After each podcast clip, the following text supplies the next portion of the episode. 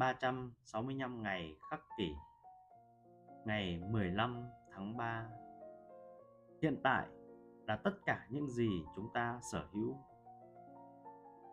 Nếu ngươi sống được ba nghìn năm, hay thậm chí là lâu gấp nhiều lần như thế, hãy nhớ rằng không ai có thể mất đi cuộc đời nào khác ngoài cuộc đời mà họ đang sống, và cũng không ai từng sống một cuộc đời nào khác ngoài cuộc đời mà họ sắp mất đi.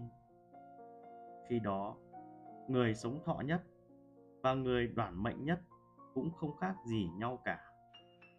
Vì thời điểm hiện tại của ai cũng như ai, và là tất cả những gì mà chúng ta sở hữu.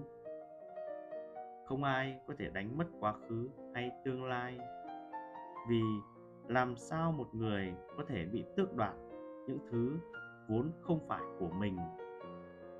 Trích suy tưởng của Marcus Aurelius. Ngày nay, hãy lưu ý đến tần suất bạn khát khao có được nhiều hơn nữa. Đó là bạn muốn quá khứ tốt đẹp hơn thực tế của nó, muốn nó khác đi, tốt hơn, vẫn kéo dài đến giờ. Hoặc là bạn muốn tương lai mở ra chính xác như bạn mong đợi, và gần như không hề nghĩ việc đó có thể ảnh hưởng đến người khác như thế nào. Khi mong muốn như thế, bạn đang bỏ quên khoảnh khắc hiện tại. Thật vô ơn.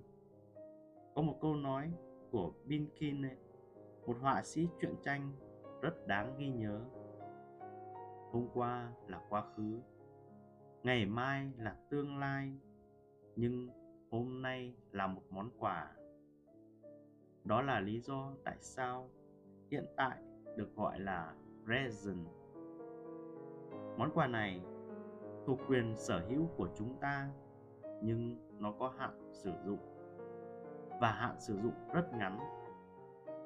Nhưng nếu bạn có thể tận hưởng trọn vẹn thì chỉ thế là đủ. Món quà có thể kéo dài cả cuộc đời.